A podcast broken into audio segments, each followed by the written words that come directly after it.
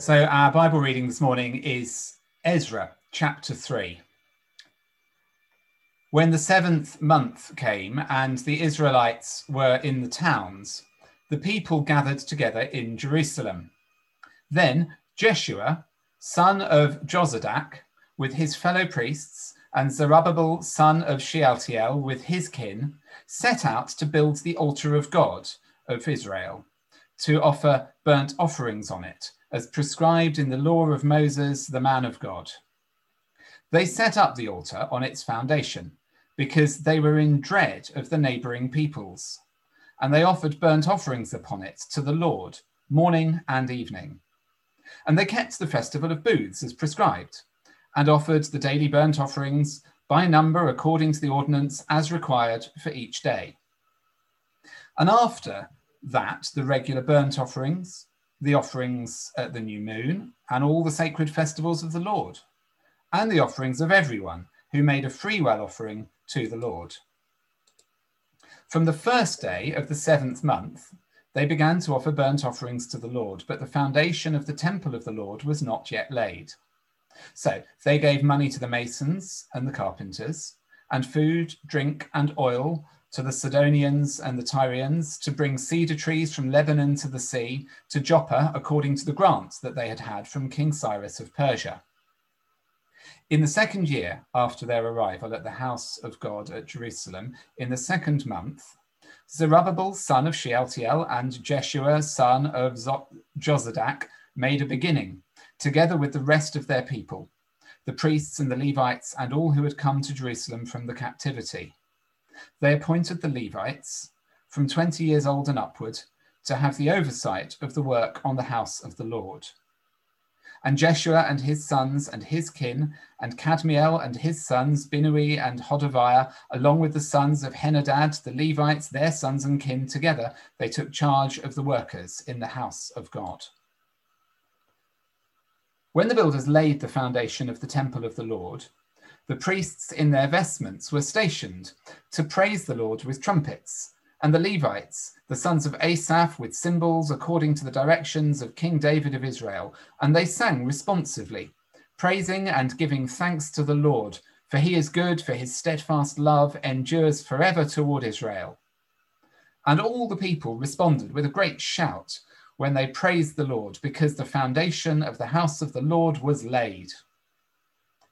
But many of the priests and Levites and heads of families, old people, who had seen the first house on its foundations, wept with a loud voice when they saw this house, though many shouted aloud for joy, so that the people could not distinguish the sound of the joyful shout from the sound of the people's weeping.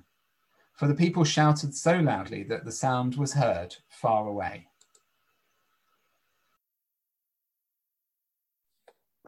Thank you, Simon.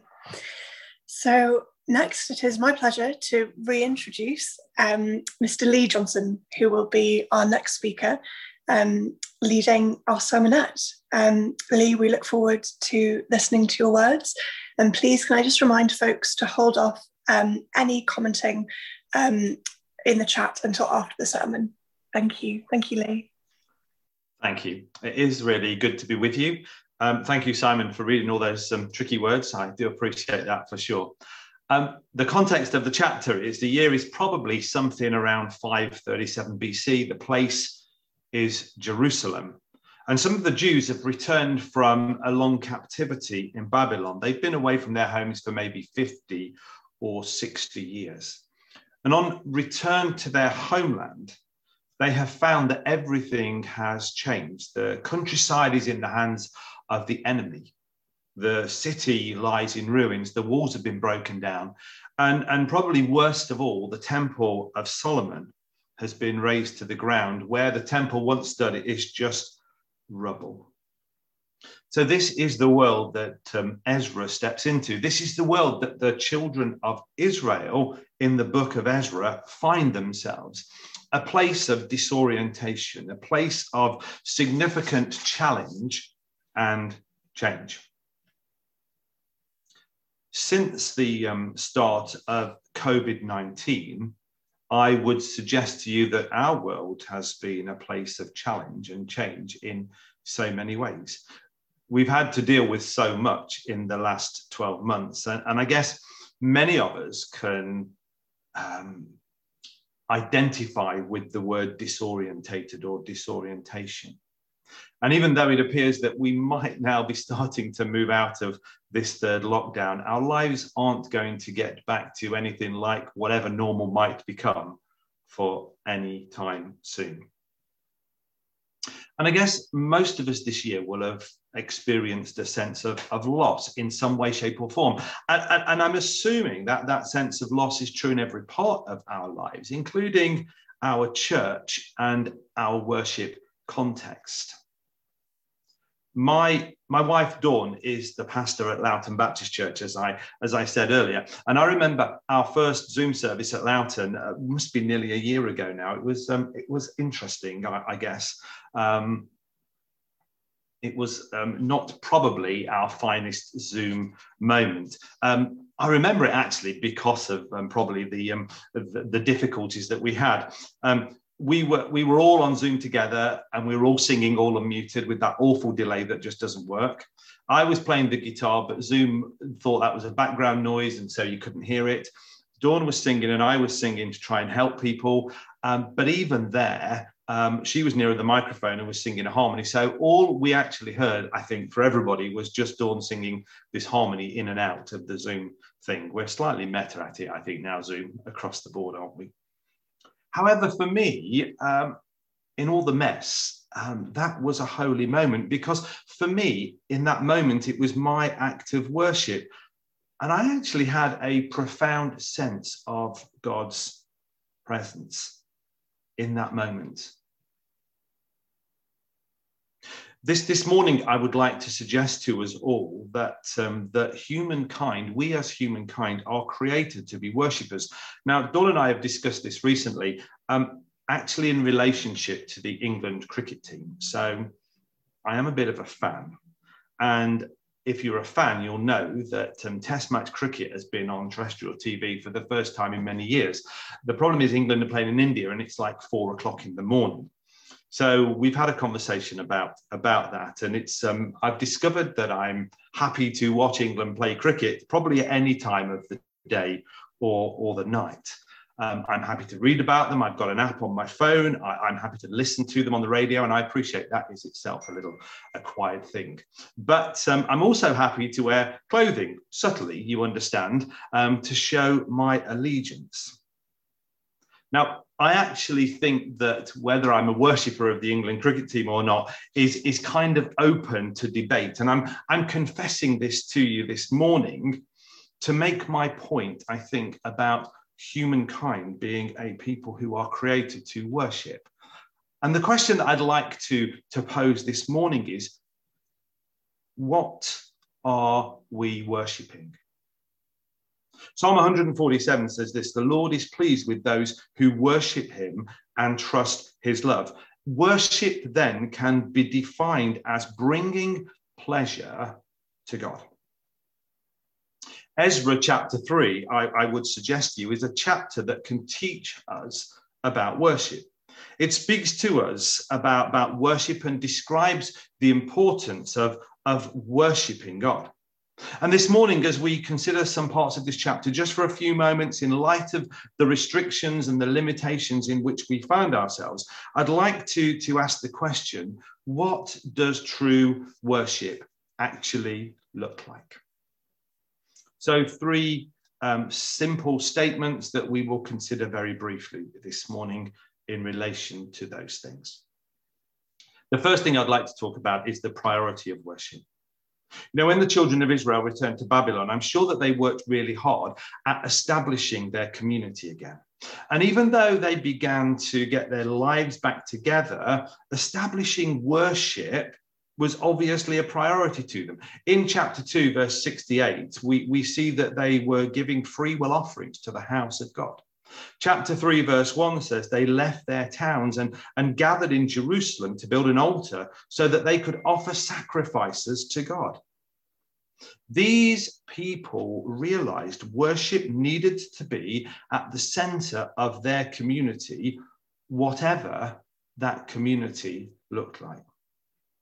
And today, we need to make sure that worship is a priority. Now, that's not about a building. It's not about a live stream or a Zoom call or, or perhaps which room you, you may find yourself in or whatever it might be. The, the priority of worship means bringing pleasure to God in every aspect of our lives.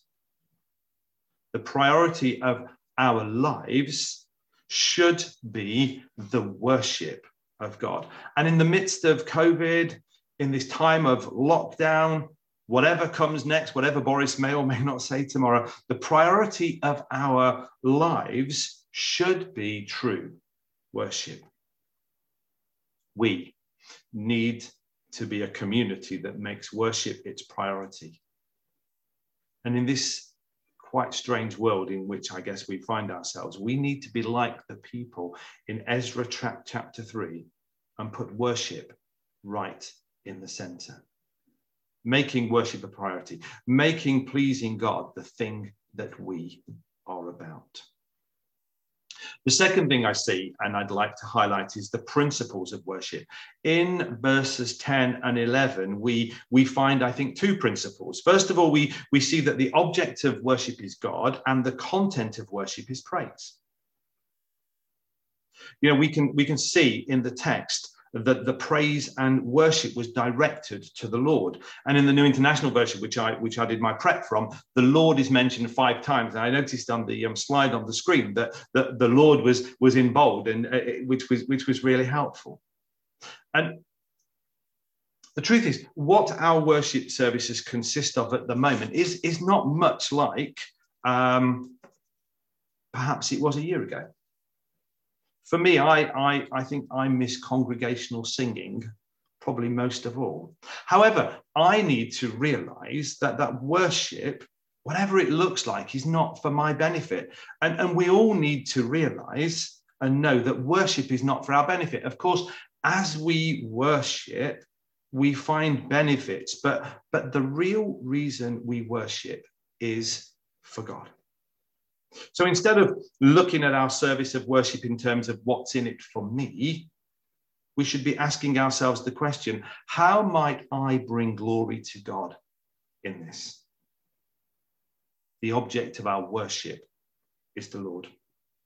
Secondly, the, the content of our worship is praise. Verses 10 and 11, we see this, this phrase, this refrain from Psalm 107 For he is good, his love endures forever. And this morning in our worship, we should have these words on our lips. You know, in the middle of this virus time, we should have these words on, on our lips. Through, through the good times and the more challenging times, we should have these words on our lips, for he is good. His love endures forever. Life isn't normal at the moment. The reality is we, we don't know what's going to happen next week. We certainly don't know what's going to it's going to look like next year. If I'd have told you a year ago we'd be like this, we would have thought, no, that's not can't be. We don't know what's going to happen. But I do know this.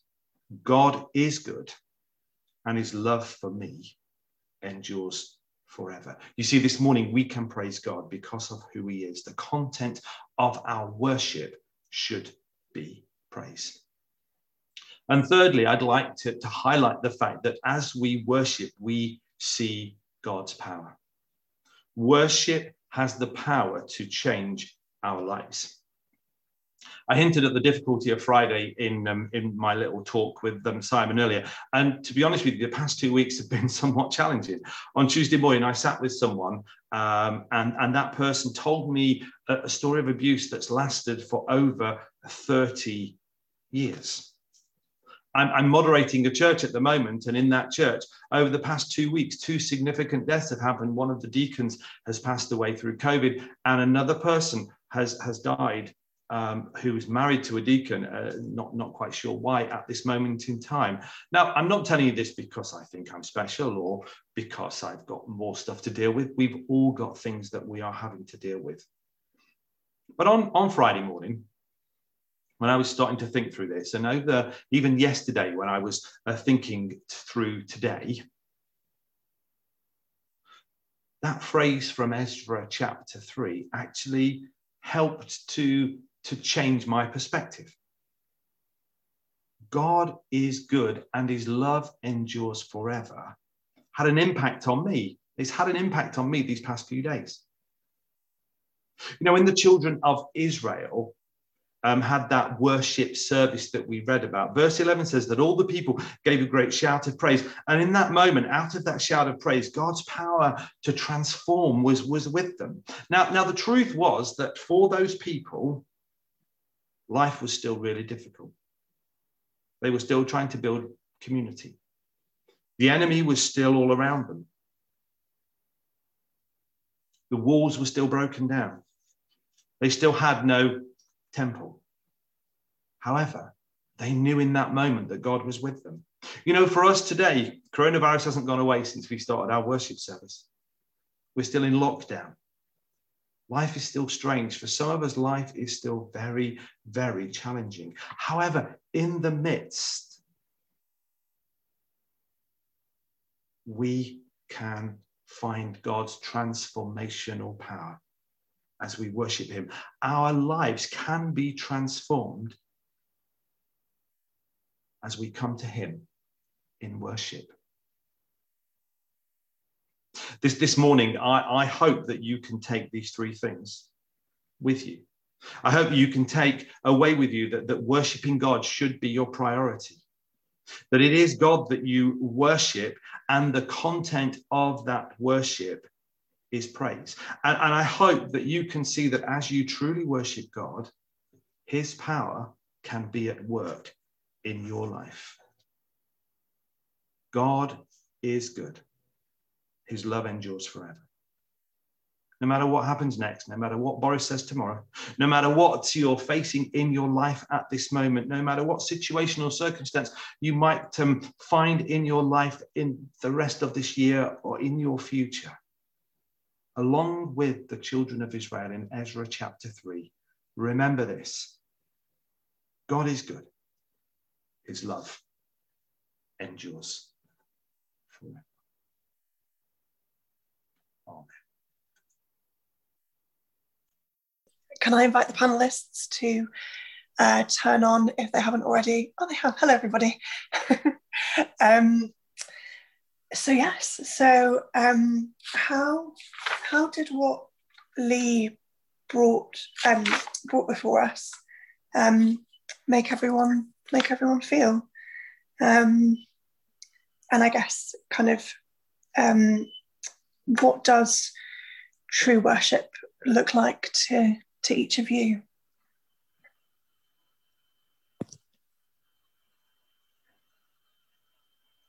Don't all jump in at once. I'll jump in if you want. Um, I, uh, when I was jotting things down, I, I like the concept, um, Lee, and thank you for your honesty about uh, kind of the initial Zoom meetings. I like the fact um, that mess can be worship. Um, and that when things go wrong, that can be worship. And you know, we've all been in those Zoom meetings where where it has uh, perhaps not been as professional as, as, as one might say it might want. But the, the sort of the concept that um, I, th- I think for me, what worship is or can be is actually when it's real and i really like also the fact in the reading that you've got um, people who are happy and people who are sad and that there's a whole mixture of stuff going on there that, that people are actually being real um, and that um, and um, and I think that we naturally want to criticize, you know, those people who are perhaps being a bit moany about things, you know, and but actually there's a recognition that that they were all feeling the need to say what they were saying about the changes that were happening to their worship and that um, and I think we live in that kind of scenario now because there, there is the loss of, of things that we miss, you know, the going into the church and the, the things that the singing and the things that we, we, we feel that is that makes our worship and then we're having to get used to a new kind of worship that is bizarre and that for some people really difficult. And I, I think that in all of that mess, the understanding that God is um, good and his love endures forever in amongst the mess of you know the rubble of uh, of, of things and the things that aren't perfect um, and the fact that transformation can still come from that um, i think brings comfort at the moment yeah definitely um, i'm just going to jump in um, just quickly um, with some things from the chat um, jeff has said should we go back a step what is worship? What are its drivers? And yes, what are we worshipping? Um, kind of whatever worship is, which was really interesting. Um, Jeff has also said that Lee seems to have a particular understanding of the nature of God um, and assumes that that understanding is universal within our congregation. Jeff isn't sure if he can relate to that particular model of God, but I think that's the beauty of our congregation, um, isn't it? In that we all come with different um, different perspectives um, and different manners in which we see God um, and how and how we how we worship God. I think I was very struck by um, the word uh, that Lee used about disorientation. Uh, I think that that's really been the word for the last year for for so many of us.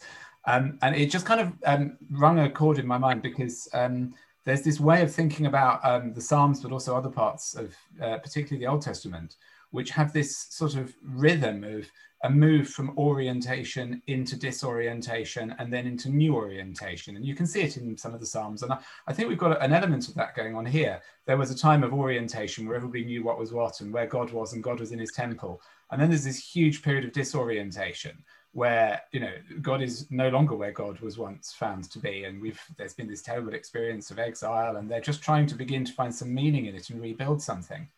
And I think that the really important thing for me in this is that uh, the new orientation that is achieved is not a return back to disorientation. You know, I mean, there's this cliched phrase we've been using a lot this year about what will the new normal be like. But I think there's something important in that because what that's saying is whatever the new orientation is, it's not the same as the old orientation. We're, we, are not going back here.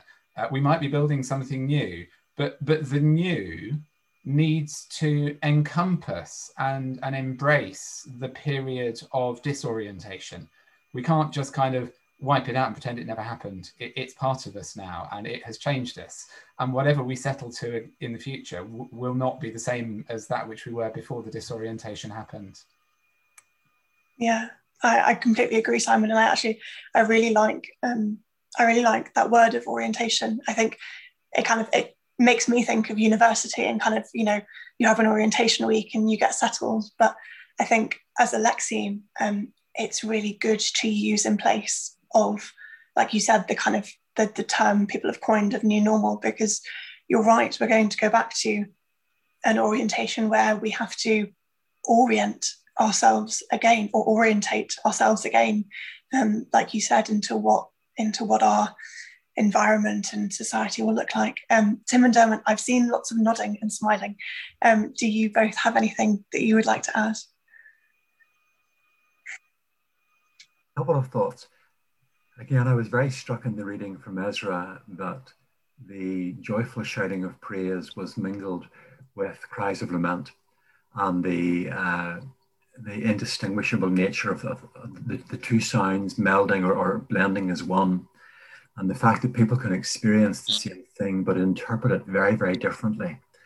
And, uh, uh, and yet, oh, the cries of joy and the cries of lament rose as one before God. And I just, there was something about that that moved me very deeply. And I thought God is comfortable with the idea of expressing whatever it is we find on our hearts to express, be it joy, be it sorrow, be it lament, be it whatever. And um, but it, to give a, a legitimacy to people being allowed to interpret events differently and, and, and, and, and see it from different perspectives, as opposed to being joyful is good and being sad is wrong. The, the, that's not the human condition. It's not the Christian's experience of life. Um, and in fact, the, the, the, question about true worship, I, I really enjoyed that question, uh, Jess, because I found myself thinking, for me, true worship is about giving yourself completely, heart soul, mind, emotion, body to God in, in, a response that says yes to God, in a response that says that ultimately, no matter what happens in life, I believe that God is good and God's love endures forever. And, and that to me is what, what true worship is a, a giving of oneself completely. Uh, and I, I, think it's a, a, therapeutic thing for us as well as being uh, giving of oneself. I think it's a, I think it's a therapeutic thing. Anyway, enough. No, no, definitely, definitely that that makes so much sense. Um, Veronica um, said in the chat that what struck her most about the reading was that amongst the rejoicing, um, as you were saying, the new temple foundations being laid, there were older people who remembered the first temple and were weeping for it. When we have great change in our lives, it is valid to lament for what was lost in the midst of rejoicing for the new start, which Veronica, thank you. That's that's also really, really powerful. Um, then Ian said, lament is a key element in being real in worship. This is reflected in reading. There were those who were in pain and expressed this. This is a strong element in the Psalms. The opportunity to raise our pain as part of worship, where there is no that when where there is no space for that worship stops being real. Sorry where there is no space for that worship stops being real. In a time of disorientation it's part of the necessary process that allows us to be real.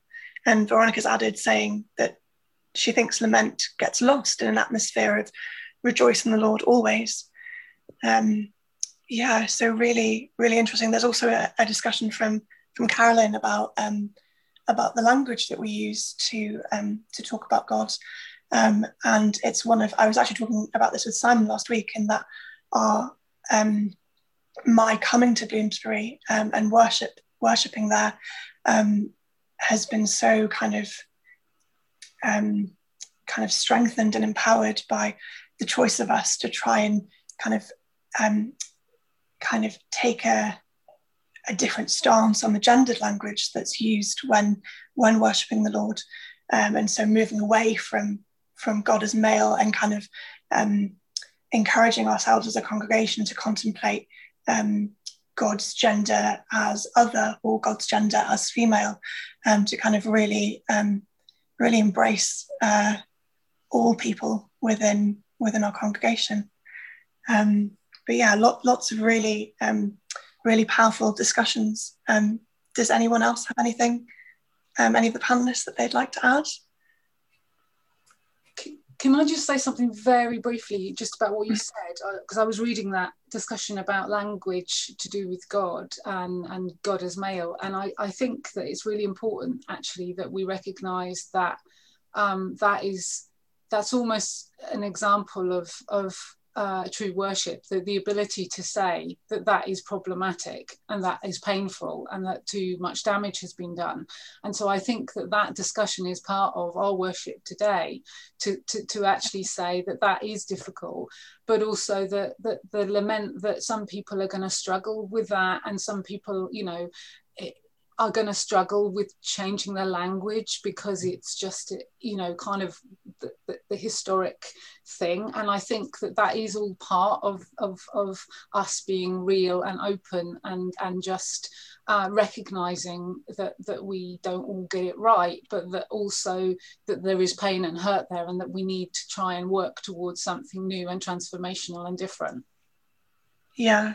Thank thank you so much liz um, for your words. That was um, that was like a really clear and really kind of um, empowering statement on on like you said what what we are doing today you know kind of coming before god and um and looking at maybe what what hasn't um been like sorry what what has been painful for people um and kind of moving through that pain and, and like you said the, the lament of, of others when we move forward in in our language um and just uh, Nigel has said um, that he really liked what Lee had said about the enduring love of God, a love that stays no matter what the circumstances, and that that can be a, a reminder, um, a reminder for for us. Um, you know, obviously during, during these difficult times.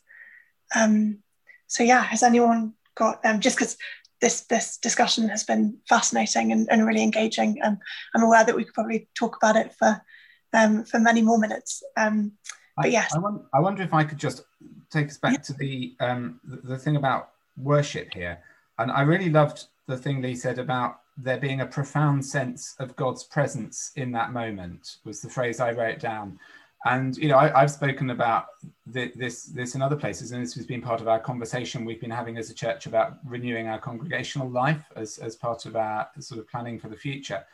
And I, I just have this longing in myself that in worship I have well, he, he, Lee said it, a profound sense of God's presence in that moment. And for all of the other stuff, you know, we sometimes think worship is about which type of songs do you like, or you know, uh, but actually, it's not really, is it? It, it? It's about meeting God and encountering the living God by God's Spirit in that moment. And I, I long for that each time I come for worship. And I'm really grateful that that has been raised for us by, by Lisa helpfully this morning. Yeah, thank just because oh, yeah. I've been asked to be on the panel. So, you know, I, I really appreciate A, what Lee uh, brought to us. Thank you very much, Lee. I really appreciate these discussions. I think that they're so valuable and even what everybody has written in the chat. Um, and the sense of relentless disorientation over the past 11 months, um, the change and the challenge. I love those words that you brought to us, Lee. Thank you. Um, holy moment in the mess. Uh, so, you know, knowing that God is in the mess and maybe that's where we need to meet God. And just loved you reminding us uh, that God is good. Um, God's love endures forever. Um, and to hope and expect God's power to meet us um, and our lives be transformed in, in this. So um, yeah, just really encouraged to, to keep going and thank you very much. Yeah, thank thank you again, Lee. Um, you've definitely brought um, brought uh, some really um, you've brought out some really interesting dialogue between us all. Um, yeah, any sorry, I'm just going to briefly go back to the chat and see if anyone else has commented. Yeah, so um, yeah, really, really interesting um, really interesting words, Lee, that we can that we can be left with to to contemplate over over the, the coming months, really, with with the um, with the challenges and the changes. Um, and yeah, I think what a what an excellent passage to choose to really address um, the the the difference that that our homeland, whatever that may be, um, the difference that will come um, as more vaccines are rolled out and the curve continues to, to decrease. Um, I'm just conscious of time. Do we have any more time for any more input? No. Okay. Um, brilliant. Well, thank you um, to all the panelists. Thank you again to Lee. Um, and now I will invite Liz to bring us today's prayers of intercession. Thank you, Liz.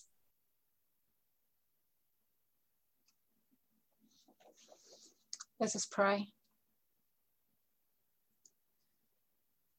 Lord Jesus Christ, giver of new life, bringer of resurrection hope, we pray for a world where things are far from perfect.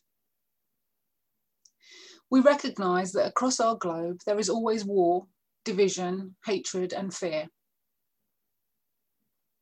We pray for those now caught up in conflict, for refugees, those fleeing from their homes, those trapped and unable to flee. We pray for those who are victims of nat natural disasters, those who are facing the impact of climate change and who are struggling to survive in the face of increased flooding and unpredictable, um, unpredictable weather patterns. We bring before you now in the silence those countries, individuals and circumstances, and we remember.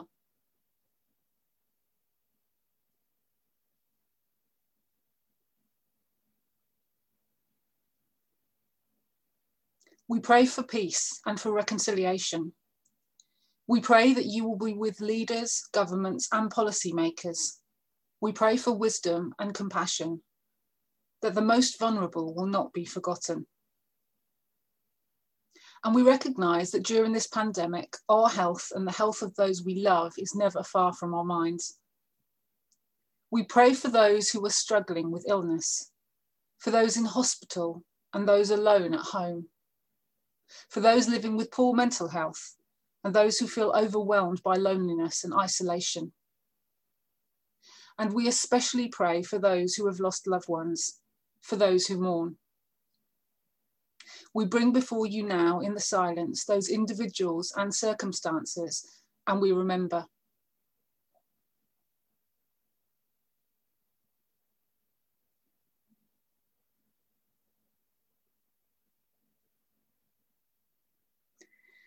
Thank you that you love us all and never leave us, even when we're unable to believe or feel this. You are with us in the midst of pain and sorrow. Help us to recognize you in those moments of goodness. Help us to see you in others and in those small, small expression of love that we often miss. And so we thank you for all those individuals and agencies that work so hard across the globe to save others, to sustain those struggling, and to bring life. We pray for those in our own country, for key workers, the NHS, and all those who are so often forgotten in jobs that are rarely applauded, that have kept us going this past year. We remember those who have recently lost their jobs or fear that they will soon lose their jobs. And we pray for the children and young people who have struggled to continue to learn, and for parents and teachers that have struggled to continue to try and teach. We bring before you now, in the silence, those individuals and circumstances, and we remember.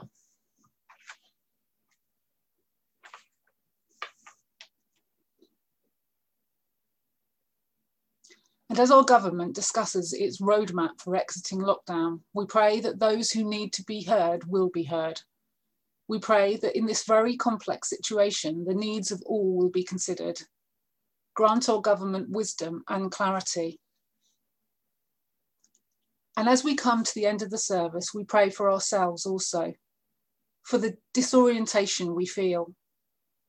We recognize those little losses maybe that seem so insignificant. The ability to meet friends, the birthdays gone unmarked, the hugs missed, the grandparents desperate to see new grandchildren, the theatre shows cancelled, the celebrations put on hold. We ask that you will grant us patience and empathy, but also self compassion. We bring ourselves before you now, just as we are, with the mixture of feelings that make us who we are. The happiness we have felt this past week, alongside the sadness we have felt.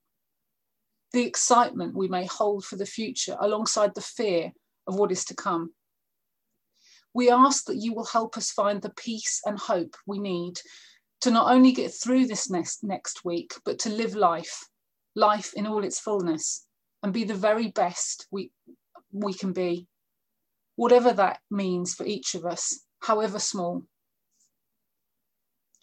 We ask that you will help us to worship you, really worship just as we are. We dare to trust in your resurrection power. We dare to hope in the new life that you give again and again and again. And we smile at this wonderfully diverse community we are a part of. Thank you for it. As a community, we hold each other up. Help us to gather strength from each other and live in your resurrection power. Power that changes lives again and again and again. In Jesus' name, Amen. Um, and so we shall end our service with a blessing. Having journeyed through worship together in God and Christ today, may we walk out into the coming weeks, endowed with the courage and strength to face whatever obstacles that may come before us. May Jesus clothe us all in comfort and grace and hold our hands as we journey through any tribulations. For God is good and God's love endures. In the name of God the Parent, Jesus the sibling, and in the ever equal and all loving Holy Spirit. Amen.